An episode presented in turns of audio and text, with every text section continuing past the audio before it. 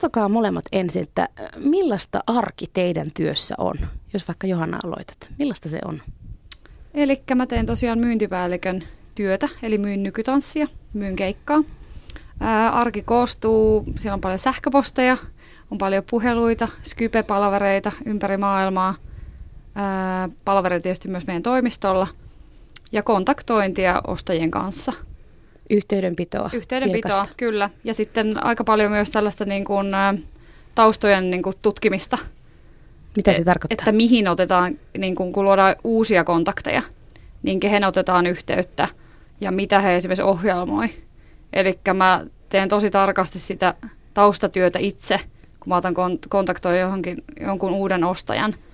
Että mä tiedän, mitä hän ohjelmoi, että jos myydään kokista semmoiselle ihmiselle, joka ei ole kokista, niin se ei välttämättä mene kauhean putkeen. Aivan. Eli teen tutkimus siitä, minkälaisia ostajia on niin kuin nykytanssimarkkinoilla. No miten vaikka sitten ennen näkemätöntä nykytanssiteosta, miten te sitä myytte? Tero Saarisen maineilla ainakin, mutta että mitä muuta siinä voi olla? Onko siinä jotain portfolioita, videopätkiä? Mitä Joo, se on? eli toi on hyvä kysymys. Tota, elokuussa ensiltä on tullut uusi teos, niin mä oon nyt myynyt sitä ennakkoon niin kuin keväällä 15. Et mä oon saanut sille pienen kiertoa myötyä ennakkoon ilman mitään niin kuin sinänsä materiaaleja tästä olemassa tai uudesta teoksesta. Niin se perustuu nimenomaan maineeseen ja siihen, mitä on aiemmin esitetty. Ja sitten valokuviin, ennakkovalokuviin, totta kai Teron kuvaukseen tästä niin kuin uudesta teoksesta ja arvosteluihin, eli vanhoihin arvosteluihin kritiikkeihin. Ja totta kai ihan siihen neuvotteluprosessiin ja luottamiseen, että kyllä se on ost, että luottaako ostaja Tero Saarisen työhön taiteellisesti ja luottaako he myös minuun niin kuin myyntipäällikkönä Eli ja koko siihen organisaatioon. Ja se koko organisaation, kaikki se kiertoprosessi ja kaikki ne, niin ne on myös tosi tärkeä asia. Että sulla voi olla taiteellisesti tosi korkealaatuinen esitys, mutta mitä jos sä et pysty niin kuin, äh, toimittamaan sitä itse kiertuetta ja se kiertueella oleminen ja se esitys, tekninen puoli, markkinointi, niin ne on kaikki oltava niin kasassa. Eli maine luottamus. Ja, maine ja viestintä on niin se keskeisiä kyllä. työkaluja. No miten Emilia Hernesniemi, miten RHlla, minkälaista se sun työ on suunnittelijana ja myöskin RHn toimitusjohtajana? Niin, me, toi arki on niin jännä kuva, kun se periaatteessa kuulostaa siltä, että se on semmoista tasasta, tasasta vähän harmaatakin joskus, mutta meillä – on, mm, mä mietin just, että mistä, mistä roolista mä lähden nyt liikkeelle niin. tätä selostaa. Mutta Mikä sulla on luontevin? Öm, RH periaatteessa pyörii vaatemerkkinä suo, niin kuin kansainvälisen muotikalenterin mukaan, eli on kaksi sesonkia, pääsesongit vuodessa, kevät, kesä ja sitten on syksy, talvi. Ja kaikki menee periaatteessa sen mukaan. Esimerkiksi nyt öm, nyt ö, toimitetaan kauppoihin syksy, ö, syksytalvi 15 ja ö, seuraavan kevään kevät-kesän mallisto on jo tehty ja se on jo myyty. Ö, ja, tota, ja niin kuin nyt suunnitellaan jo sitten taas ensi syksytalvimallistoa ja, ja tota, se periaatteessa perustuu semmoiseen tosi pedanttiin ja tosi kiireiseen sykliin ja, ja se niin kuin periaatteessa pitää meitä aina siellä toimistolla, mutta mitä meille tapahtuu siellä toimistolla, niin se on aina eri asia. asia. Et mä välillä on itse myynnissä, välillä PRssä, välillä teen ö, ö, sisäostoja meidän omalle kaupalle. Ja tota, välillä suunnitellaan käyntikortteja, välillä tehdään ö, summer sale-kuponkeja ja, ja sitten taas tietenkin pitäisi suunnitella niitä itse tuotteita, niin kuin mä oon vastuussa meidän printeistä ja mutta sitten just taas toimitusjohtajan rooli on niinku toinen. Niin, että, se on sitä arjen pyöritystä Niin, myöskin. se on just myös sitä, että mä pyöritän, että jos meitä on suunnilleen kuusi ihmistä koko ajan toimistolla, niin vähän katsoa, että kuka tekee mitä ja missä aikataulussa ja missä ne omat hommat menee sitten. Ja, että voi sanoa, että tosi tosi sekavaa ja tosi randomia, tosi impulsiivista ja välillä tosi taas, nyt kun on ollut tämä kesä, kesä jo päätöksessä, niin tota, ollut vähän niin kuin lepposampaa vähän aikaa ja sen jälkeen täytyykin oikeastaan saada kaikki tosi pedantisti käyntiin. Että. Mm. Kuinka paljon sä Emilia tarvit tilaa sille luovalle prosessille, sille suunnittelulle? Onko se semmoista syklimäistä sekin ja semmoista niin kuin luontaisen syklimäistä, että pulpahtaako sulla joku idea, jonka sä laitat johonkin sketchbookiin vaikka johonkin muistioon ylös vai, vai otatko sä sillekin aikaa jotenkin tietyn ajan, että nyt suunnittelen kolme neljäsosaa mallistosta tai vähemmän tai enemmän? Kokonaisuudessaan meillä ei ole ikinä, mähän pyöritän tätä RH-vaatemerkkiä siis mun kollega Hanna Rieläisen kanssa ja Hanna on, Hanna on meillä niin kuin nykyään ennen kaikkea myös päävastuussa suunnittelussa, että mä sitten ö, oon siinä mukana, mutta just sen takia, että mä oon enemmän sitä koko konseptia suunnittelemassa koko ajan, niin sen takia tota, siinäkin jaetaan sitä, niin kuin, mutta meillä ei yksinkertaisesti ole ikinä aikaa. Meillä ei ole ikinä niin. aikaa ottaa aikaa. Meillä ei ole aikaa inspiraatiomatkoille tai muille, mistä monen niin kuin isomman talon ö, suunnittelijat puhuu, jotka periaatteessa on hyväkin olla, mutta et meillä, ei ole, meillä ei ole aikaa ikään kuin sille, koska oma vaatemerkin pyörittäminen on aina vähän erilainen juttu kuin olla niin kuin ha- jossain in-house-suunnittelijana. Aivan. Mutta tota, sen sijaan öm, alkaa unohtaa tosi paljon asioita, mitä ei, ei ikään kuin ole relevanttia muistaa. Koko ajan Mm. enemmän enemmän enemmän enemmän, mutta sen sijaan ne ö, merkittävät asiat pysyy vähitellen muistissa ja ne kertautuu ja ne tulee aina uudelleen jostain alitajunnasta. Ja sieltä, siellä jossain alitajunnassa pysyy koko ajan se niin kuin suunnittelu, idea, kartasto ja semmoiset luovat ideat ja semmoiset, että mä ainakin kerään vähän semmoisia ideoita, että mihin ollaan maailmassa menossa, miten se voi hyödyntää, mikä se pieni elementti on, joka niin kuin rikkoo kaiken, mitä ollaan tähän mennessä nähty tämän meidän oman kategorian vaatemallistoissa. Ja ne on niitä, niitä pieniä pieniä ideoita, mitä pystyy sitten vähän implementoimaan tuommoiseen kuitenkin kaupalliseen vaatemallistoon. Mutta periaatteessa ei ole ikinä aikaa. Ja sit, Mutta sitten taas, että se ainoa, mille otetaan on se aika, on se, että kun se, se ikään kuin läjäytetään paperille se, Aivan. se koko alitajunta Niinpä. se kahden ma- suunnittelijan voimin. Aivan. Kuinka työlästä sun mielestä tai sun kokemuksen mukaan oli saada tavallaan RH-maailmalle ja ihmisten tietoisuuteen? Millaista se on ollut? Onko se ollut semmoista hidasta kasvavaa prosessia vai oliko joku semmoinen todellinen niin kuin käännekohta, että nyt tästä se lähtee? Tuo RH on lähtenyt ylipäätään liikkeelle alun perin taideteollisesta korkeakoulusta, jossa just Hanna Rieheläinen ja minä ollaan tavattu. Siellä periaatteessa lähti jo, se on lähtenyt tosi tosi hitaasti liikkeelle semmoisena vähän niin kuin, että, että vähän vaan punnitsee, että mitä nyt on, että me eletään Suomessa, sentään Suomen Helsingissä, mutta kuitenkin, että mitä on, että what are the odds, että mitä tulee Mm. tapahtua, jos me halutaan olla vaatesuunnittelijoina kartalla. Mm. Ja sitten toisaalta myös ennen kaikkea, että meillä on ollut kiinnostusta molemmilla semmoiseen niin omaa vaatemerkkiä. Se on lähtenyt jo sieltä liikkeelle ja sitten tota, ja sit loppujen lopuksi vuonna 2010 lähdetty promoomaan ensimmäistä seuraavan vuoden kesämallistoa. Se on täysin niin kuin suurella suurella ajattelulla, harkinnalla ja älyttömällä työllä tehty brändi. Et ei ole Hmm. ollut mitään semmoista, kun moni kysyy, että mikä meidän kohokohta on ollut, niin ehkä eh, kohokohta on niin päivä päivältä enemmän se, että ollaan elossa, Aivan. pystytään te- maksamaan palkat tästä ja, ja mimmit tykkää meidän mekoista ja me nähdään niitä kaduilla. Ja, Mm. Mutta et ei ole ollenkaan, se- kukaan ei ole niinku koskaan tuon, antanut meille jotain semmoista, että hei tässä on teille ennen kaikkea just, että et me ollaan aina vaan itse uskallettu ja jaksettu viedä sitä eteenpäin, niin nyt me ollaan niinku, Aivan. siksi me ollaan vielä olemassa. Aivan. Miten Johanna, miten sä näet, kuinka haastavaa on menestyä Suomessa sun alalla nykytanssi- ja taiteen myyjänä? Kuinka haastavaa se on? Ähm, eli mä oon nyt ollut puolitoista vuotta Suomessa. Ö, olin kahdeksan vuotta Lontoossa opiskelemassa ja töissä. Ja no sanotaan, että haastavinta on ehkä se, että ei ole hirveästi kollegoita, jotka tekee saman alan työtä. Eli musapuolella tietysti on niinku puukkaajia, myyjiä, Mm. Keikkamyyjiä. keikkamyyjiä. Ja tota, tosiaan mä olin aiemmin semmoinen kuin IMG Artist, niin kuin ihan agentuurilla Lontoossa töissä, missä oli, meitä oli 70 myyjää.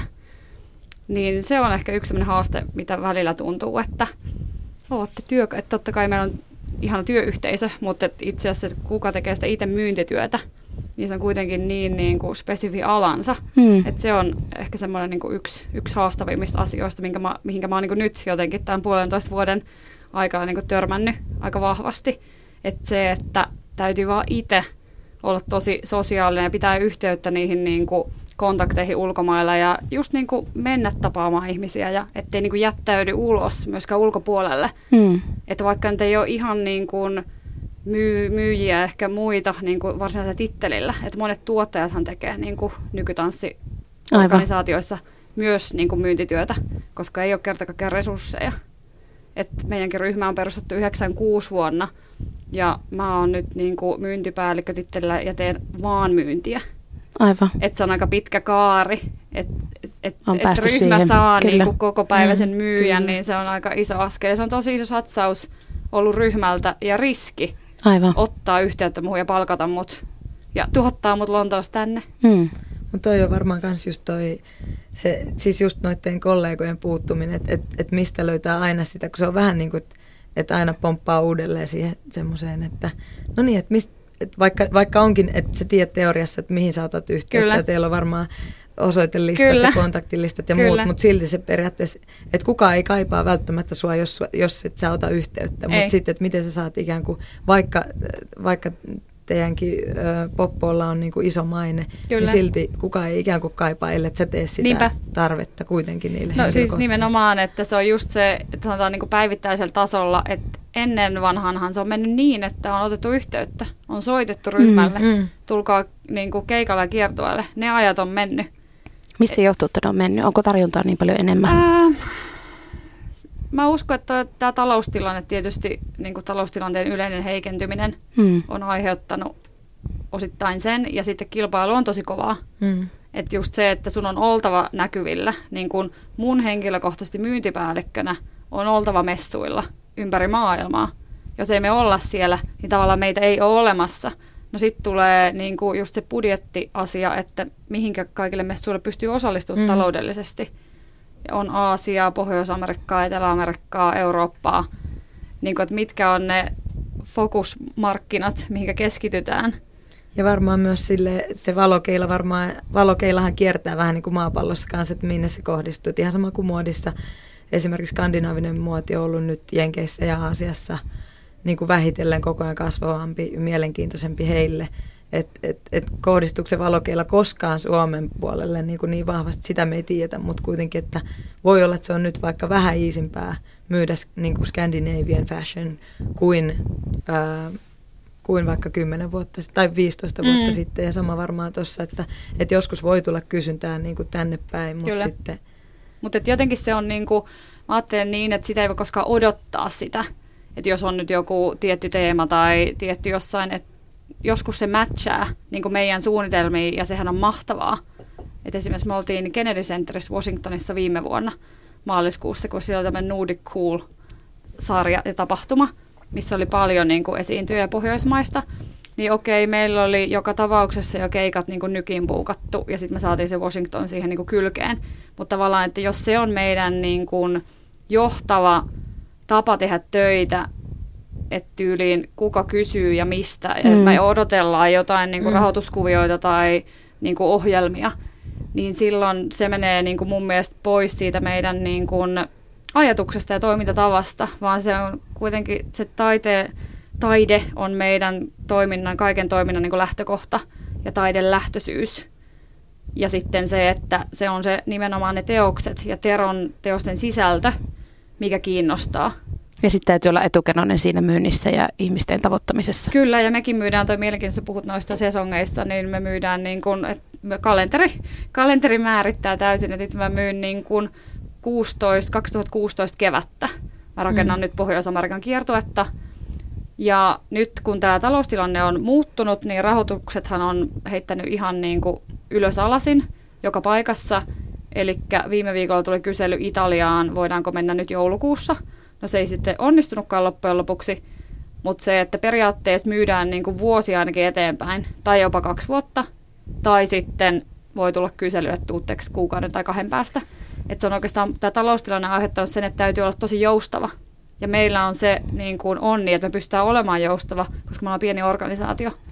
Entä sitten, tässä mä haen tämmöistä vastakohtaisuutta, miten teille sitten, pistättekö te rahallisia panoksia jo sinne vuoteen 16? Onko Ä- teillä niin kuin rahaakin vielä siellä vai onko se periaatteessa vaan kuitenkin kalenteria? Öö, rahaa kiinni siis. Eli työllistättekö te teidän ä, tanssijoita vielä, maksatteko te palkkaa niistä teoksista, joita esitetään vuonna 16? Joo, eli nyt esimerkiksi tämä uusi luomus nimeltä Morphed, niin se on se, mitä nyt myydään, millä mä rakennan niin kuin 16 keväälle niin kuin kiertuetta. Niin ää, totta kai he, tanssijat on kiinnitetty nyt tähän niin kuin ensi-illa, il, ensi-iltaan asti. Ja sitten niin kuin tuleville keikoille, tietysti niistä keikoista ei vielä makseta palkkaa 16 keväälle, mutta Mm. mm. että me saadaan Aivan. se, että mä en pystyisi niin kuin myymään Pohjois-Amerikkaan, jos ei mulla olisi niiden tanssijoiden nimet Mm. ja koko Aivan. luovan tiimin niin kuin tiedot ja kaikki valmiina. Aivan. Työ- ja elämäsarjan vieraana ovat tänään RH-vaatemerkin suunnittelija Emilia Hernesniemi sekä nykytanssiryhmä Tero Saarinen, kompanin myyntipäällikkö Johanna Rajamäki. Ja me puhutaan luovasta työstä Suomessa. Sä Emilia tuossa hetki sitten mainitsit sen, että ollaan Suomessa, onneksi kuitenkin Helsingissä, mutta ollaan Suomessa. Niin mitä, mitä se on olla vaatesuunnittelija Suomessa vuonna 2014? Se on kyllä ihan mysteerilaji, mä luulen. Siis Suomi on niinku ihan täysin, eihän meillä ole täällä montaa tyyppiä, jotka, jos me puhutaan, kun just puhu, voi puhua tämmöisistä in-house-suunnittelijoista, jotka voi olla vaikka Seppälällä tai Stockmannilla tai R-Collectionilla, niin, niin si- siis tä, jos me puhutaan niin kuin yrittäjäsuunnittelijoista, niin se on ihan eri asia kuin sitten taas Mm. mm. tämmöiset kuitenkin vakiintuneet, joissa, puhut, jossa palkataan vaan suunnittelijaksi. Mutta jos mä puhun tämmöisestä, mikä on meidän kategoria, eli se, että me ollaan vaatemerkin perustajia ja kansainväliseen myyntiin pyrkiviä Kyllä. vaatesuunnittelijoita, niin tota, että täällä ei kyllä niitä kollegoja kanssa piisaa, ei, niinku, ei koskaan. Ja ne, ketä on, niin ää, niiden kanssa ei kerkeä jutella, kun kaikilla on sen verran kiire aina omissa pajoissaan. Plus, Mm. että ehkä me ollaan myös kaikki vähän omissa maailmoissamme. Mm. Et meillä on täällä Minna Parikka, joka suunnittelee kenkiä, ja sitten Samu Jin, Samu Jussi ja Daniel Palillo ja, ja tota, no sitten on Makia ja tämän tyyppistä, mutta kuitenkin kaikki tekee tosi tosi erilaista. Mutta jos ei lähdetä liikkeelle siitä, että lähdetään valittamaan sitä, että täällä on yksinäistä, niin ennen kaikkea sit se on myös ö, aika suuri jännittävä seikkailu, jossa huomaa, että semmoisella luovuudella ja seikkailukyvyllä ja riskin ottamisella pystyy saavuttamaan ihan älyttömiä juttuja. Mm. Ja, ja Suomessa jo, me ollaan alun perin oltu vaan naisten vaatemallisto, niin naiset lähtee mukaan siihen, ne ymmärtää sen kontekstin ja haluaa tukea sitä. Ja et ennen kaikkea siinä on ihan älytön mahdollisuus taas tehdä semmoista pohjaa tulevaisuudelle. Aivan. Et voi olla, että kymmenen vuoden päästä täällä on 30 merkkiä tai 100 merkkiä, jotka tekee samaa, jotka pystyy toimimaan kansainvälisillä markkinoilla, mutta et nyt meitä on oikeasti alle kymmenen. Miten sä näet sen kehityksen? Olisiko se parempi, että teitä olisi enemmän? Olisiko se semmoinen terve kilpailu hyväksi vai onko siinä, että on vähän porukkaa, niin onko siitä etua? Miten sä Siitä ei ole etua. Ei, ei siis se ö, yhteisöhän on aina pienempi, mitä, mitä vähemmän sitä kulttuuria on ja, ja se kulttuuri kuitenkin tukee, se ruokkii itseään. Se on ihan sama kuin, että jos täällä on musiikkia, niin ihmiset tykkää musiikista ja ne haluaa tietää enemmän musiikista ja ne haluaa kuulla lisää uusia bändejä, eikä että kyllä meille riittää tämä Beatles. Että, että ehdottomasti se, että mitä enemmän meillä olisi sitä muotikulttuuria sitä kaiken moista muotikulttuuria, niin sitä enemmän ö, nuoret kiinnostuu siitä. Sitten tulee osa niiden kulttuuria, osa hyviä tapoja ja, ja niin kuin arvokkuutta myös niin kuin semmoisessa tapakulttuurissa. Hmm. Haluatteko te ottaa yhteiskunnallisesti kantaa teidän RH-muodilla? Mm, ei, me ei haluta olla, ei yhteiskunnallisesti mun mielestä meidän ei pidä ottaa kantaa, koska ei mekään tiedetä, vaikka me oltaisiin taas puolen vuoden päästä eri mieltä. Niin. mieltä, mutta äh, se on varmaan vaan se näkemys, niin kuin Mm. moderni näkemys naisellisuudesta mm. Mm. ja siitä, että, että tota, ihan samalla tavalla Imatralla kuin Brooklynissa voi näyttää hyvältä samalla vaatteella. Ja tarkoitus on, tarkoitus on saada vaan niin kuin hyvä fiilis sillä vaatteella ja, ja vähän semmoinen fiilis, että et ei tarvitse miettiä, että mitä on päällä. Aivan. et just, että ei, ei pistetä siihen, että pistä nämä kengät, kengät korvat jalkaan ja, ja tota, jotain hassua päälle, vaan ennen kaikkea, että sä näytät sulta tai mä Aivan. näytän minulta, kun mulla on se vaate päällä. Aivan. Miten Johanna, äh, kun sä myyt Tero Saarinen kampanjan nykytaideteoksia, niin sä katot sitä koko hommaa vähän eri näkövinkkelistä, kun sä katsot sitä myynnin näkökulmasta. Niin pääseekö sä koskaan vaikuttaa äh, mihinkään vai onko se silleen, että sä odotat valmista teosta ja sitten sä lähdet viemään sitä eteenpäin vai voisiko, voitko sä joskus mennä sanoa, tämä nyt on tämmöinen ihan vähän pitsikäskin hypoteesi, että hei Tero, että nyt tähän pari piruettia ja hyppyä lisää, niin japanilaiset innostuu. M- miten se menee? No tota, täytyy sanoa, että meidän yhteisö on tosi avoin ja se on yksi meidän arvoista. Niin mä oon todella niin kuin osa sitä meidän yhteisöä. Hmm. Että totta kai taiteelliset päätökset, niin kuin mä jätän ne taiteelliselle henkilökunnalle, taiteellisen johtajalle, mutta että meidän ilmapiiri on niin avoin, Hmm. että mä tosiaan voin antaa palautetta. Ja Tero myös haluaa sitä palautetta. Eli niin kun, kun tehdään uutta teosta, niin kun on läpimenoja, niin nimenomaan toivotaan, että itse asiassa koko henkilökunta on paikalla, myös hallintapuolen Mm. henkilökunta, ja antaa sitä palautetta. Tota, jos ajattelee niin kuin kohdemaita ja markkinoita, Mm. niin en osaa sanoa sillä lailla, että olisi joku tietty, niin kuin just, että Aasiassa vetoo toi tai Niin. Pohjois-Amerikassa toi. No, okei, mä tiedän, että Pohjois-Amerikassa fyysisyys on tosi, niin kuin Mm. tanssijoiden fyysisyys on tosi iso juttu, Mm. mutta että jotenkin, että se, että me ei lähdetä niin kuin tekemään niitä biisejä, niitä teoksia, niiden markkinoiden mukaan, koska se menee metsään aika varmasti, mutta tosi avoimesti terottaa palautetta. Ja mä oon, niin kuin kyllä annan sitä, mutta totta kai mä mietin, mitä mä sanon. Niin, niin. Kyllä, Mutta kyllä. joo, palautetta otan vastaan Joo. kyllä ja sitä, sitä, sitä saa antaa ja annankin välillä silloin, kun se on aiheellista. Aivan. Miten te näette, jos puhutaan vähän valtion roolista ja, ja ylipäänsä luovasta alasta ja taiteesta, niin ää, siitä, siitä kiistelläänkin, siis valtion roolista taiteen tekemisessä ja varsinkin sen rahoittamisessa, niin sitähän kiistellään aika säännöllisin väliajoin ja aika paljonkin, vähän enemmän, tai välillä enemmän, välillä vähemmän. Mutta mitä te ajattelette, Emilia ja Johanna, kuinka merkittävä rooli valtiolla pitäisi olla taiteen ja luovan työn nimenomaan rahallisessa tukemisessa? Pitäisikö se olla iso vai pitääkö se olla itsenäistä? Emilia, haluatko aloittaa? Öm, mä uskon siihen, että usein pakko on paras muusa. Meillä on toiminut se tosi hyvin, että öm, me ollaan jouduttu, läht- me ollaan lähty liikkeelle, siis ka- kaksi vaatesuunnittelijaa, taiteen maisteria, perustettu osakeyhtiö ja, ja muka luultu, muka tiedetty, mitä me tehdään ja on käynyt kyllä niin, että, että niin kuin alussa me ollaan oltu aika pihalla siitä, että meillä ei, vaikka meillä on ollut kaikki kau- kaupallinen koulutus, mitä voi olla niin kuin, nykyisestä Aalto-yliopistosta yliopistosta ja näin eteenpäin, mutta meillä ei ole.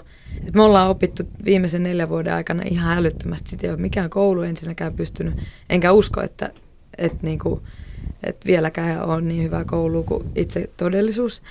Ja me ollaan käyty tosi, tosi pahoissa paikoissa. Et Me ollaan tosi paljon jouduttu miettimään välillä sitä, että miten ihmeessä tästä päästään eteenpäin ja miten, niinku, että et, et kukaan ei ole kyllä, että et pankithan ei takaa lainoja hirveän helposti vaatetusalalla ja, ja valtiota ei kyllä kiinnosta, koska valtio Suomessa on tosi arka ja tosi, tosi Ö, vaikka ei mulla ole niinku sen kovempia tunteita valtiota kohtaan tuossa, mutta silti mä sanoisin, että arka jalka, että aina vedetään sillä insinöörilinjalla ja uskotaan siihen, että että että tuetaan sitä välillä paljon tai, tai sille, että meneekö se raha jonnekin laivanrakennukseen vai, Mm. vai oopperajuhlille, mutta tota, mä en, tiedä, mä en tutki tota kauhean aktiivisesti, mutta ainakaan vaatetukseen se ei mene. Öö, kääntöpuolena se, että me ei olla mitään suuria tukia saatu, niin on ollut se, että me ollaan jouduttu oikeasti oppiin tekemään, että, että mistä helvetistä me se raha saadaan. Mm. No arvaa, mistä me saadaan se. Että meidän on pakko tehdä sellainen mallisto, mitä me voidaan myydä. Me ei voida myydä sitä vaan noille kymmenelle bloggarille täällä Helsingissä, vaan Mm. meidän on pakko myydä sitä mahdollisimman isolle mimmiengille. Mieluummin myös Suomen ulkopuolella, mieluummin isoja määriä.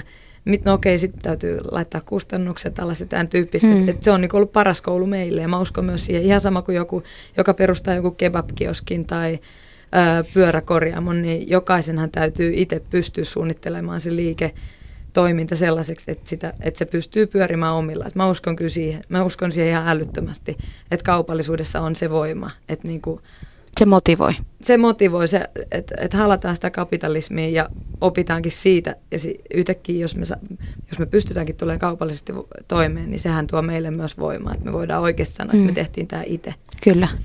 Öö, Ja se tuo myös vapautta sitten Kyllä. lopulta. ja, ja tässä kohtaa, sitten kun ollaan todistettu se, että se pystyy, se taho tekee se itse, on se pikkufirma tai suunnittelija tai tanssiryhmä, niin siinä vaiheessa mun mielestä valtion pitäisi tajuta, että tuossa onkin ihan älytön voima. Mitä tuosta voi tulla? Voiko tuosta tulla lisää työpaikkoja? Mm. Pystytäänkö me saamaan aikaa suomalaisia kankaita ja myymään niitä sitten taas ulkomaille ja tämän tyyppistä. Et mun mielestä siinä valtio ei ole hokannut, että ei todellakaan sille, että tuetaan jokaista vaatemerkin perustajaa, mutta Hmm. siinä vaiheessa, kun ollaan todettu, että tämä oikeasti tässä on joku, jotain taikaa tässä merkissä on, niin siinä vaiheessa mun mielestä valtion pitäisi jollain tavalla Palkita se työ ei palkita se työ, vaan niin kuin tukea sitä eteenpäin menemistä. ö, toimintaa, jotta Mm. siitä voi tulla suurempaa, Aivan. jotta siitä voi tulla ö, uudenlainen elinkeino Suomessa niin kuin isommassa kulttuurimäärässä. Ja silloin se voi olla Imatralla ja silloin se voi olla mm.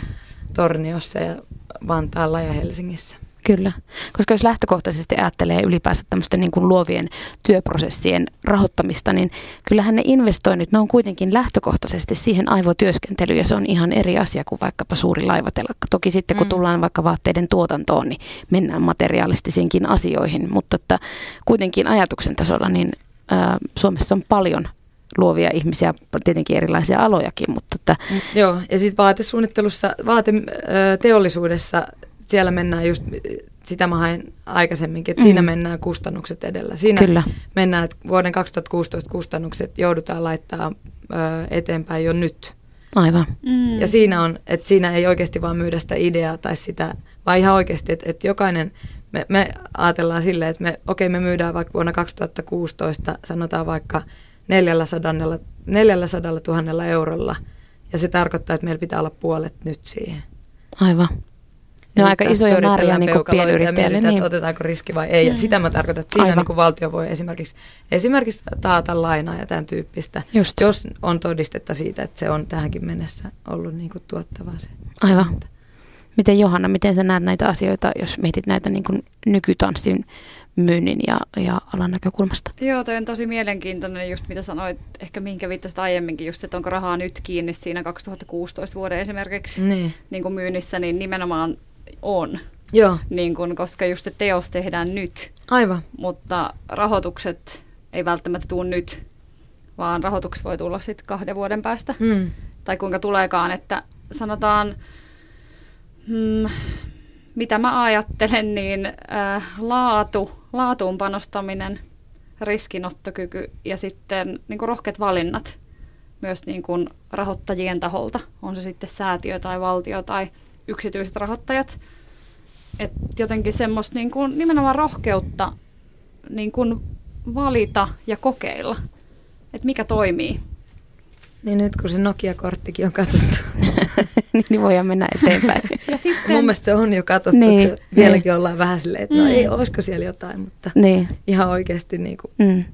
Mä ajattelen niin kuin, esimerkiksi niin kuin meidän, että mikä on nykytanssipuolella, mikä on tuotekehitystä meillä. Jos mm. ajatellaan, että joku niin kuin, vaikka laivavarustamo tekee tuotekehitystä, mm. niin siihen on varmaan jotain niin kuin, rahoituksia olemassa. En tiedä asiasta tarkemmin, mutta tota, että okei, meidän tuotekehitys, niin se on niin kuin sen uuden teoksen niin kuin suunnittelua kautta ideointia. Tuotekehitys on sitä, että meillä on vaikka kymmenen tanssia studiossa kolme viikkoa. Niin sehän puuttuu täysin tuki siihen. Mm. Siihen että, nimenomaan siihen prosessiin. Niin, että meidän tuotekehitys on niin kuin, sitten me haetaan ne rahat jostain muualta.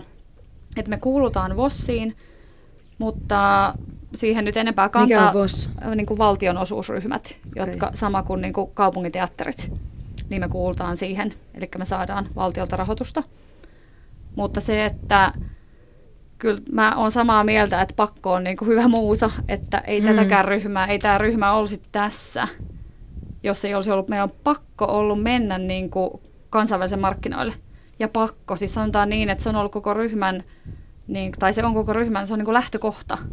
Että se kaikki, mitä tehdään, niin se on kansainvälisen markkinoille – että se ei ole mikään semmoinen niin kuin jälkiajatus, afterthought, mm-hmm. että ai niin joo, mitäs ne KV-markkinat. Kyllä. Vaan se on kaiken lähtökohta. Niin jotenkin se, että meidän, on niin kuin, meidän täytyy kiertää ulkomailla. Ei tätä ryhmää olisi olemassa. Ja siitä kiertueesta tulee ne kiertopalkkiot, meidän täytyy elää niillä. Mm. Tai ideaalisti kyllä, mm. että niin kuin ostaja maksaa lennot, maksaa rahdit, maksaa Aivan. hotellit, päivärahat. Totta kai se on muuttunut radikaalisti niin kuin jo kiertojen volyymit on laskenut tämän taloustilanteen heikkenemisen myötä. Mutta se on se lähtökohta, että jos lähtökohta on se, että valtio maksaa kaiken, niin sekin on aika hurja skenaario. Hmm. Työ- ja elämänsarjan vieraana äh, ovat tänään vaatemerkki RH suunnittelija Emilia Hernesniemi sekä nykytanssiryhmä Tero Saarinen kompanin myyntipäällikkö Johanna Rajamäki. Miten Emilia ja Johanna, miten yksityiset rahoittajat, onko Suomessa teidän aloilla tyypillistä tämmöinen bisnesenkelinä toimiminen? Oletteko kuulleet, nähneet tai kokeneet, että tulisi joku vaikkapa Nokialla tienannut äh, miljonääri tai ylipäänsä rahakas ihminen, joka haluaa sijoittaa? Miten te näette sen? Ähm, no meidän ää, miten sanot, miten sanot tästä, tota, me suhtaudutaan asiaan tosi positiivisesti ja se on yksi asia, mitä me ollaan kehittämässä, koska me uskotaan, että Suomessa todellakin on ihmisiä, jotka haluaa myös, niin kuin, on yksityisiä ihmisiä, jotka haluaa tukea esimerkiksi meidän työtä. Et meillä on niin kuin muutama ihminen vuosien saatossa, jolta yksityishenkilöltä on tullut tukea ja sitten niin kuin kansainvälisesti myös, mutta sitä ei ole mitenkään, niin kuin, se ei ole strategista työtä meidän puolelta vielä, mutta se on ehdottomasti asia, mihinkä me ollaan perehtymässä ja asia, mihinkä mun mielestä myös niin kuin meidän täytyy perehtyä. Tavallaan, että se on niin kuin, on, voi valita, joko me suunnitellaan sitä ja halutaan tehdä sitä, tai jossain vaiheessa se pakko tulee. Miten Emilia, miten sä näet sen? Mm, RHn öö, toiminta perustuu tähän mennessä mm, niin kuin perhe, perheyritystoiminnalle. Et meillä, on, meillä on ollut meidän sijoittajina öö, itse asiassa meidän molempien, eli Hanna Rieläisen ja mun äidit vähän mukana. Ja sitten, tota, sitten välillä on tullut semmoisia mahdollisuuksia päättää, että lähdetäänkö me siihen, että, että olisi tullut ulkopuolinen sijoittaja mukaan ja niitä on harkittu pitkään ja sitä, että mihin se kuvio sitten on menossa ja sitten tähän mennessä me ollaan aina valittu vielä se, että me pysytään perheyrityksenä, mutta tota, se on, sillä on ollut ihan ö, arkipäivää meille, että me harkitaan sitä ja niitä ö, kandidaatteja on. Ja mä uskon, että varmaan just siinä, että just esimerkiksi tämmöiset yleiset yleiset suomalaiset mediat, niin kuin just Yle ja, ja niin kuin isot sanomalehdet ja tämmöiset niin kuin normaalikanavat, mitä ihmiset lukee, että et, et jo, mitä enemmän sitä tiedotetaan niin kuin, ä, ihmisiä Suomessa vaikka, niin sitä enemmän jengi tajuaa, että et et, et mustakin voisi tulla vaikka sijoittaja johonkin yritykseen. Hmm. Nykyään on myös äm, just vähän niin kuin pienennetään sitä riskiä siinä myös sijoittajien, tai se sijoittajan rooli voi muuttua esimerkiksi tämän crowdfunding niin, joukkorahoitus, kautta, kyllä. joukkorahoituksen kautta, että, että ihmiset voikin sijoittaa tonnin sen sijaan, että niillä pitäisi olla joku ö, 10 tonni tai 50 tonnia tai hmm. 500 tonnia, että tai se voi olla 200 euroa, minkä voi sijoittaa ikään kuin siihen yritykseen ja sitä kautta tulla äm, jollain tavalla mukaan sitä yritystä. Ja mä uskon, että siinä on niin kuin, sitä kannattaisi mun mielestä jokainen, joka saa, jokainen palkansaaja tässä maassa voi miettiä, kannattaa tutkia joukkorahoitusta ja katsoa, että löytyykö sieltä jotain, mitä, missä haluaisi olla mukana. Ja mun mielestä se on vaan niin kuin mielenkiintoinen katsoa, että mihin se asia on menossa. Et, ja sitten ja sitten on tietenkin, on tietenkin miljonääriä, on, on rikkaita ja on perikuntia ja kaikkea tämmöisiä, mutta tota, Öm, mutta ne on, ne on aina asia erikseen. Se on vähän niin kuin, mä uskon kyllä siihen, että siinä aina tulee yksi persona mukaan siihen yritykseen. Se niin. voi olla tosi tosi hyvä juttu. Mutta sitten, mut tota... Minkä takia te olette vielä äh, jättäneet ottamatta näitä ulkopuolisia sijoittajia? Mä luulen, että ei ole tullut semmoista, öm, semmoista tarjousta vastaan, mikä voisi olla meille... Mm, me aika paljon mennään myös intuition perusteella, mm. että, että tähän mennessä paperilla, mikä ei ole ollut järkevää, mutta me ollaan silti päästy tähän asti. Et me ollaan nyt neljä vuotta myyty ja, ja koko ajan myydään enemmän, liikevaihto kasvaa. Ja ihan sama, että et, et intuitiivisesti ei olla vielä valittu ketään mukaan siinä, että mieluummin pidetään se pakka kasassa ja keskitytään toisiimme. Ja usein esimerkiksi ne summatkin, mitä on tarjottu, niin me tiedetään, että me pystytään itsekin myös ää, myymään se sama summa. Ja silloin tota, ja jotenkin, niin siis jotenkin se olisi mielenkiintoista, että, että sellaiset ihmiset, jotka uskovat, että niillä olisi jotain annettavaa myös sille yritykselle, että ne lähtis mukaan. Eikä vaan, että, että mun mielestä se, se ei voi olla vaan se, että, että, että, tota, että no mitä mä saan siitä, jos mä sijoitan teihin 200 000. Vaikka se, totta kai se on mm. hyvin relevanttia, mutta, mutta tota, tämä ala on niin omanlaisensa, että tämä ei ole niin kuin peliala, että, että, että tässä, tässä joutuu koko ajan vähän niin kuin keksii ihan koko ajan se uusiksi. Ihan Aivan. koko ajan se vaate koko ajan muuttuu ja sitten koko ajan pitää niin kuin olla jotenkin läsnä myös lu- luonteikkaasti tuolla sosiaalisessa mediassa ja muualla. Että musta tuntuu, että ihmiset haistaa aina, että miten sillä yrityksellä menee ja mistä tarkoitusperäistä sitä tehdään sitä työtä. Aivan. Nyt tässä pitkin keskustelua niin, on tullut toistuvasti esille myöskin se kansainvälisyys ja ylipäänsä se, että molempien teidän äm, töitä, voisiko näin sanoa, niin myydään myöskin ulospäin pois Suomesta. Niin että kuinka merkittävä osa se, se kansainvälinen osuus on ylipäänsä teidän, teidän myynnistä? Kuinka iso osa ne kansainväliset markkinat on? No meillä se on niin kuin ihan elinehto. Että mä katsoin meidän niin kuin tilast, tilastollisesti, että niin kuin vuodessa voidaan sanoa, että 75 prosenttia keikoista suuntautuu ulkomaille ja 25 prosenttia sitten kotimaahan. Että se on ihan elinehto. Mutta aiotteko kuitenkin jatkaa tavallaan työskentelyä Suomesta käsin? Että kuinka Kyllä, tärkeää se on? ehdottomasti ja niin kuin suomalaisuus on niin kuin osa, osa, Tero on suomalainen, mm. ryhmä on suomalainen. Meillä on myös kansainvälisiä tekijöitä ja arvostetaan sitä kokemusta ja kansainvälistä aspektia ja vaikutuksia tosi paljon. Mutta se, että me ehdottomasti halutaan kiertää Suomessa, se on todella tärkeää ja halutaan kiertää niin kuin enemmän. Mitä enemmän, sitä parempi.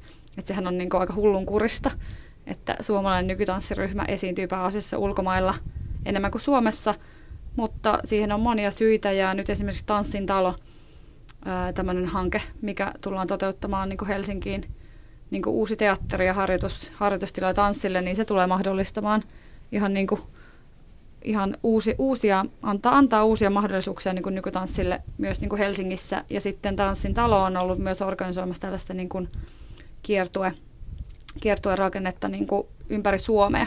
Että meillähän on niin kuin kaupunginteatteristruktuuri ympäri Suomea, mutta se kiertuetoiminta, eh, sitä on tosi vähän verrattuna esimerkiksi Ruotsiin.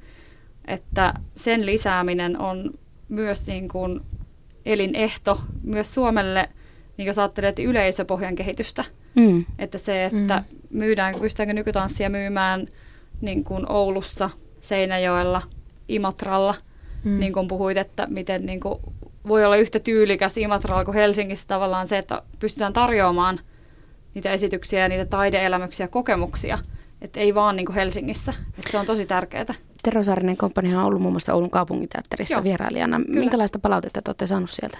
Siis todella hyvää ja se on ihan mahtavaa, kun mennään niin kuin myös niin kuin Helsingin ulkopuolelle ja ihmiset, jotka ei välttämättä nähnyt aiemmin nykytanssia, niin he kokevat, että ne teokset koskettaa tosi syvästi. Ja se on niin kuin myös yksi Teron, Teron niin kuin, ä, työn lähtökohta, että niin kuin nimenomaan se ihmis, ihmisyyden arvojen tutkiminen ja se koskettaa tunteita, niin se on universaalia. Että myös tällaista palautetta me saadaan niin kuin Japanissa ja Koreassa mm. ja Oulussa. Aivan. Niin siitä tulee, se, se on sitä myös niin kuin mun työlle sitä yh, niin kuin tosi, tai yksi tärkeimmistä niin kuin palautteista – että universaali niin kuin se, että totta kai ihmiset on tavallaan erilaisia joka paikassa maailmassa ja toisaalta me ollaan ihan samanlaisia. Mm. Tunteet on samanlaisia. Tunteet on samanlaisia ja me koetaan. Mm. Niin se on se, mikä mua inspiroi ja mun työtä ja se, mikä niin kuin saa meidät tekemään tätä. Että onhan meilläkin päiviä, kun meistä tuntuu, että tässä ei ole mitään järkeä ja mullakin mä teen yksi myyntityötä, niin että et tulee semmoinen olo, että okei, meillä on niinku tietokanta ja listat ja Aivan. vuosikymmenien takaa kontaktit, jotka ihmiset kunnioittaa Teron työtä, mun kontaktit, ja sitten tulee välillä, että onko mä keksinyt tämän kaiken. että kun mä, meillä on Aleksanterin teatterilla Boulevardilla toimisto, niin mä otan välillä joskus semmoinen olo, että niin. onko tämä niinku, oikea duuni? Niin, Vai onko mä niin. niinku keksinyt tämän, niinku, että mikä tämä homma onkaan? Mutta sitten se on just se, niinku, se ihmisyys ja se, kun mä itse kosketun siitä liikkeestä ja niin kuin tunteet liikahtaa ja näin, niin, ja se palaute, se yleisö, kun sä näet, sä istut jossain, tiedätkö, Koreassa, Soulissa, teatterissa, ja siellä on niin kuin yli tuhat katsojaa, ja ihmiset seisoo ja hurraa, itkee, ja on se sitten just myös niin kuin Oulussa samantyyppistä mm. niin kuin se, että, että ihmiset tulee sinne lippuluukulle, ja ne kokee jotain. Niin se on se palaute, millä tässä mennään eteenpäin. Miten Emilia, näetkö sä, että teidän vaatemerkki RH niin pysyy Suomessa myös tulevaisuudessa? Kuinka tärkeää se teille on? Nyt näyttää siltä, että me ehdottomasti ollaan pysymässä Suomessa RHn kanssa. Mm, me, me ollaan just lähetty alun perin silleen liikkeelle, että me ollaan suunniteltu se ensimmäinen mallisto ja lähetty heti ensimmäisenä Kööpenhaminan muotiviikoille ja siellä saatu siellä saatu showroom-paikka ja saatiin heti myytyä sieltä Köpiksestä niin kuin ihan sitä ekaa mallistoa. Oliko se näin, että Kööpenhaminaan, Berliiniin, Viiniin, New Yorkiin ja sitten tota, Ja sitten Suomessa saatiin kanssa sit myytyä sitä ihan ekaa mallista Stockmannille ja maajomaihin Helsinkiin ja, ja Ouluun ja Jyväskylään ja Tampereelle ja Turkuun ja tämän tyyppisesti. Et meillä oli varmaan suunnilleen reilu kymmenen jälleenmyyjää sille ihan eka mallistolle.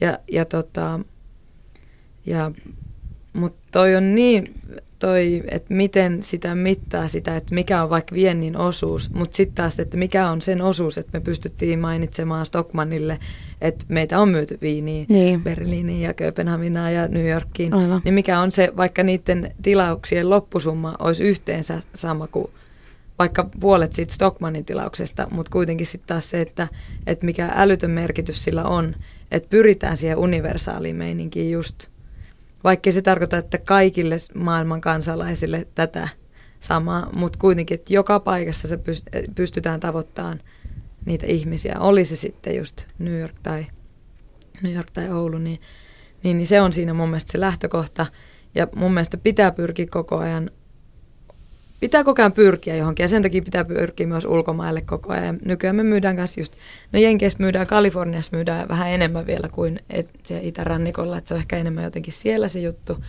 ehkä värikkäiden printtien vuoksi tai muuta ja myydään Japaniin ja että olisiko suunnilleen niin kuin 15 maata suunnilleen, missä niin kuin on jälleen myyntiä.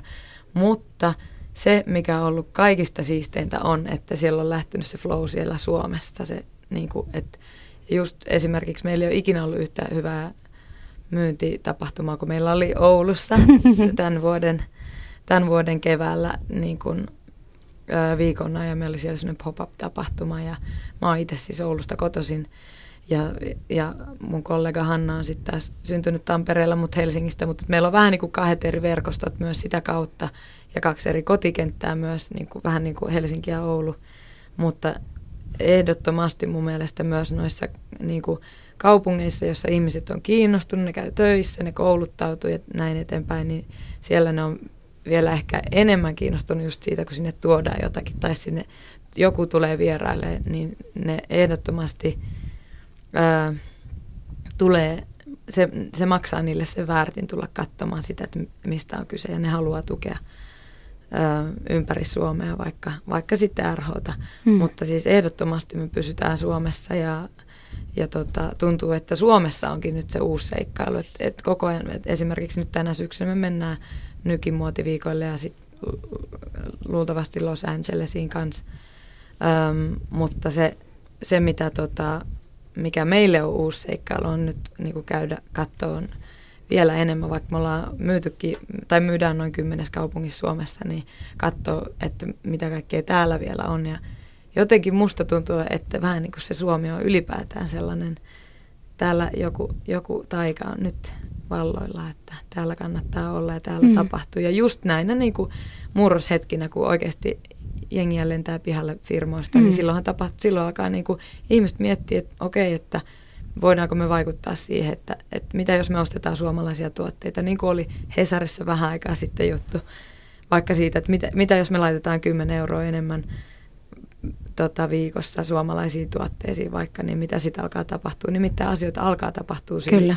Ja sitä, mä luulen, että se, se ei ole nyt ollut niin kuin vähän aikaa semmoinen tietoinen ajatus Suomessa, mutta esimerkiksi just ihan saman tavalla, että mennään katsomaan nykytanssia, käytetään suomalaisen hierojan palveluita tai mm ostetaan suomalaista musiikkia tai käydään keikolla tai ostetaan suomalaisia vaatteita, niin sillä on ihan älytön merkitys. Ja siinä on taas se, että niin kuin, kansa saa vallan. Niin, ja niin semmoinen yhteisöllisyys tavalla. kasvaa, Kyllä. kun on haastavat ajat. Kyllä. Tavallaan. Niin, Joo. Just, jos ei sitä ostaa, niin kuin jos ei tarjontaa ole, niin eihän kuluttaja voi myöskään niin kuin valita sitä suomalaista. Mm. Et niin kuin, et meilläkin on, että on mahtavia teatterijohtajia Suomessa, jotka ostaa meidän esityksiä. Mutta sitten myös me tuotetaan itse niin kuin Helsinkiin vuosittain pyritään siihen, että tuotetaan niin sesonkin, että me tarjotaan sitä. Että ei sitten niin, että no me kierretään sitten ulkomailla kun mm, täällä kerta. Niin. niin kuin tavallaan, että se on myös meidän niin. asenteesta. Kyllä. Että sitten me revitään ne rahat jostain. Täällä. Me ollaan mm. läsnä, me ollaan Helsingissä, me ollaan mm. suomalainen ryhmä. Että myös se, niin kuin, että se on tosi tärkeää, ettei ohita sit sitä. Mm. Että kat, katsoa just, että mitä täällä on mahdollisuuksia niin kuin omassa maassa. Miten se arvostus, äh, minulla tuli sellainen tarina mieleen, kun elokuussa tuli sata vuotta täyteen äh, muun meistä tunnetuimman niin kuin taiteilijan Tuvi Janssonin syntymästä. Ja tarinat hieman kärjistäen kertoo, että Janssonin suosio Suomessa lähti kunnolla nousuun vasta, kun brittiläinen sanomalehti oli ryhtynyt julkaisemaan muumisarjakuvaa. Ja kun siitä tuli kansainvälisesti hitti, niin myöskin Suomessa kunnolla herättiin, että hitsi viekö, että mikä tämä on. Niin miten te koette, pitääkö käydä ulkomailla onnistumassa, että Suomessakin uskalletaan sanoa, että joo, te olette hyviä? Kyllä. Kyllä, Te joo. olette yhtä siis, mieltä joo, joo, tästä? siis, Koska se- mulla on sellainen fiilis Joo. Joo. itsellä.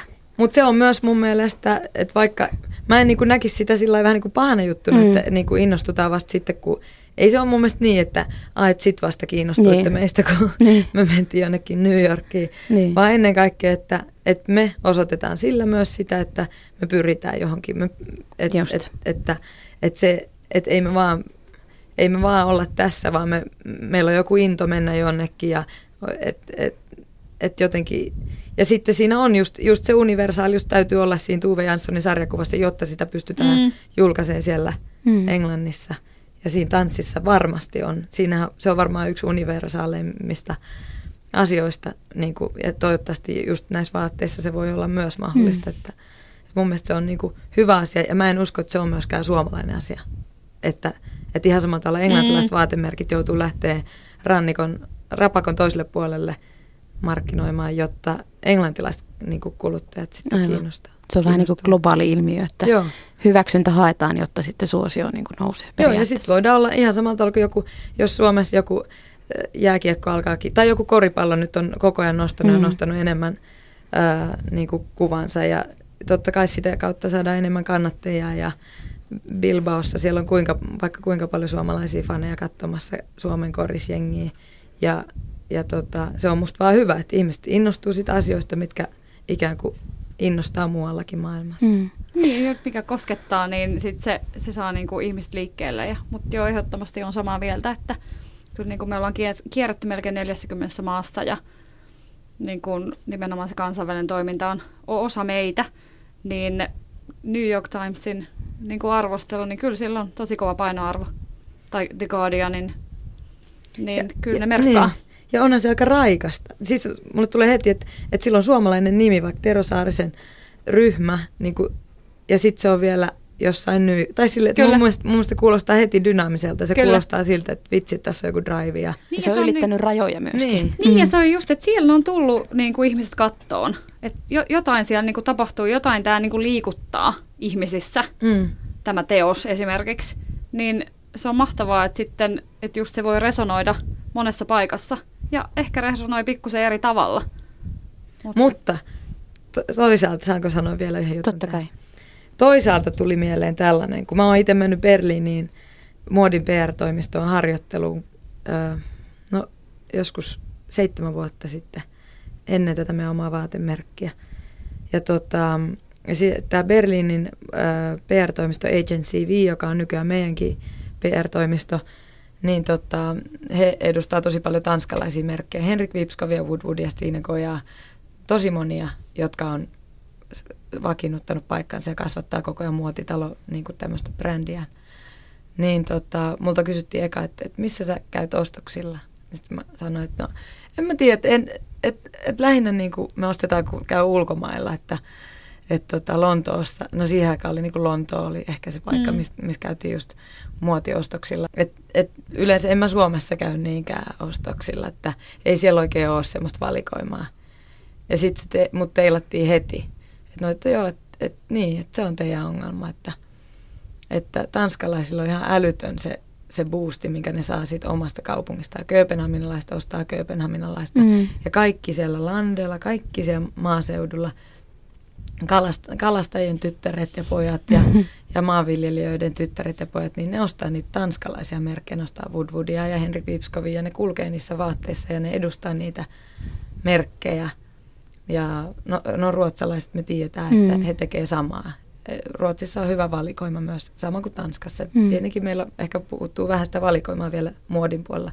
Mutta silti musta oli niin siisti niin tajuta se, että mut teillä, että just ikään kuin... Että älä meillä on- itseäsi. Niin, Mm. että me, meillä aika hyvin on ollut semmoinen, että vielä semmoinen, että, että pitää lähteä pois ja just mennä Lontooseen ostoksille tai tilata äm, niin kuin jostain nykiläisestä verkkokaupasta ne mun lenkkarit ja tämmöiset, mutta mä en enää ikinä, ikinä sanoisi silleen, vaan, vaan niin kuin olen ymmärtänyt sen, että siitä vaikka Kööpenhaminan muotiviikot on saanut voimansa, että siellä on sitä kuluttajakuntaa, jotka käy siellä näytöksissä, ne seuraa niitä mallistoja, ne lukee niitä blogeja, ne ostaa niitä vaatteita, oli niillä raha tai ei, ja, ja tota, mitä tahansa, ne tekee tietoisia päätöksiä tukea niin kuin omaa maata. Et siinä, ne on, siinä on vähän sitä eroa, että, että tota, mutta mä näen siinä myös kuitenkin se jo muutoksen, että just tähän suomalaiset ö, muoti-ihmiset ja, ja ei muoti-ihmiset, mutta ylipäätään vaatteiden käyttäjät suomalaiset on lähtenyt mukaan siihen, että ne oikeasti on tajunnut se, että sillä on merkitystä. Jos me käytetään suomalaista, niin tuolle suomalaiselle merkille saattaa tapahtua jotain. Ne saattaa päästä yhden levelin tai kolme leveliä eteenpäin. Hmm. Meillä alkaa aika loppumaan. Johanna Rajamäki ja Emilia Hernesniemi, kertokaa vielä lyhyesti tähän loppuun, että missä te uskotte, että suomalainen luova työ on viiden tai kymmenen vuoden päästä? Millainen tulevaisuuden kuva luovalla alalla suomalaisessa työelämässä teidän mielestänne tai haaveidenne mukaan on? Ensimmäiseksi täytyy sanoa, että mulla ei ole yhtään hajukaan, mutta... Mitä sä toivot? Öö, mä uskon siihen, niin kuin just tuossa puhuttiinkin, että Öm, nytkin on tämmöinen vaike, nyt on ollut vaikeita ajat jo pitkään ja vaikeita ajat vielä jatkuu. Voi olla, että ne hui, niin kuin huipentuu, mutta mä uskon, että noin viiden vuoden päästä ylipäätään luovat alat Suomessa on just kietoutunut enemmän toistensa kanssa yhteen ja mä toivon, että, että tässä tapahtuu semmoinen renesanssi jotenkin, että, että opitaan, opitaan niin kuin nauttimaan muistakin asioista elämässä kuin siitä niin kuin kuluttajan kannalta – muistakin kuin tietokoneista ja iPhoneista ja telkkareista ja autoista ja äh, noista kesämökeistä ja tämän tyyppisistä ja löydetään just niitä pieniä iloja ja rikotaan. Just, että aletaan panostaa siihen omaan arkeen, eli siihen, kun ollaan täällä kotona Suomessa ja tehdään niin kuin Suomesta sitä kautta paljon raikkaampi paikka. Eli oliko se toiveita niin, mitä, mi, miltä se näyttää? Mi, niin, miltä tulevaisuus näyttää? Joo, no siis uskon, että hyvältä. Ja mä uskon, että mitä enemmän me avataan niin kuin ovia kansainvälisille toimijoille, niin myös, että he tulee tänne, niin sitä enemmän se kehittää niin kuin meidän kenttää ja avaa meidän mieltä ja toimintatapoja niin kuin sieltä taiteellisesta työskentelystä ihan hallintoon ja niin kuin managementtiin. Että taivas on rajana ei ehkä sekään, että semmoista niin ammattimaista suhtautumista ja avoimuutta ja rohkeutta ja että uskalletaan oikeasti tehdä. Kyllä, just, mä olin just se, että, että siihen mä uskon nyt, että, että ne, jotka on rohkeita nyt ja tulevina päivinä, niin mä luulen, että ne, ne tulee korjaan potin, että, että voi jäädä himaan tai sitten ottaa se riski ja, että mikään ei ole... ja viedä eteenpäin vielä yhden askeleen. Kyllä. Kuin tähän asti. Että mikään ei ole niin varmaa kuin epävarma. Ja ka- kaikki on pysymätöntä, että men, ollaan, ollaan meiningissä mukana ja sitten mennään pikkusen edellä. Ei niin, että reagoidaan paniikissa jälkikäteen. Heittäydytään rohkeasti. Kyllä. Mm.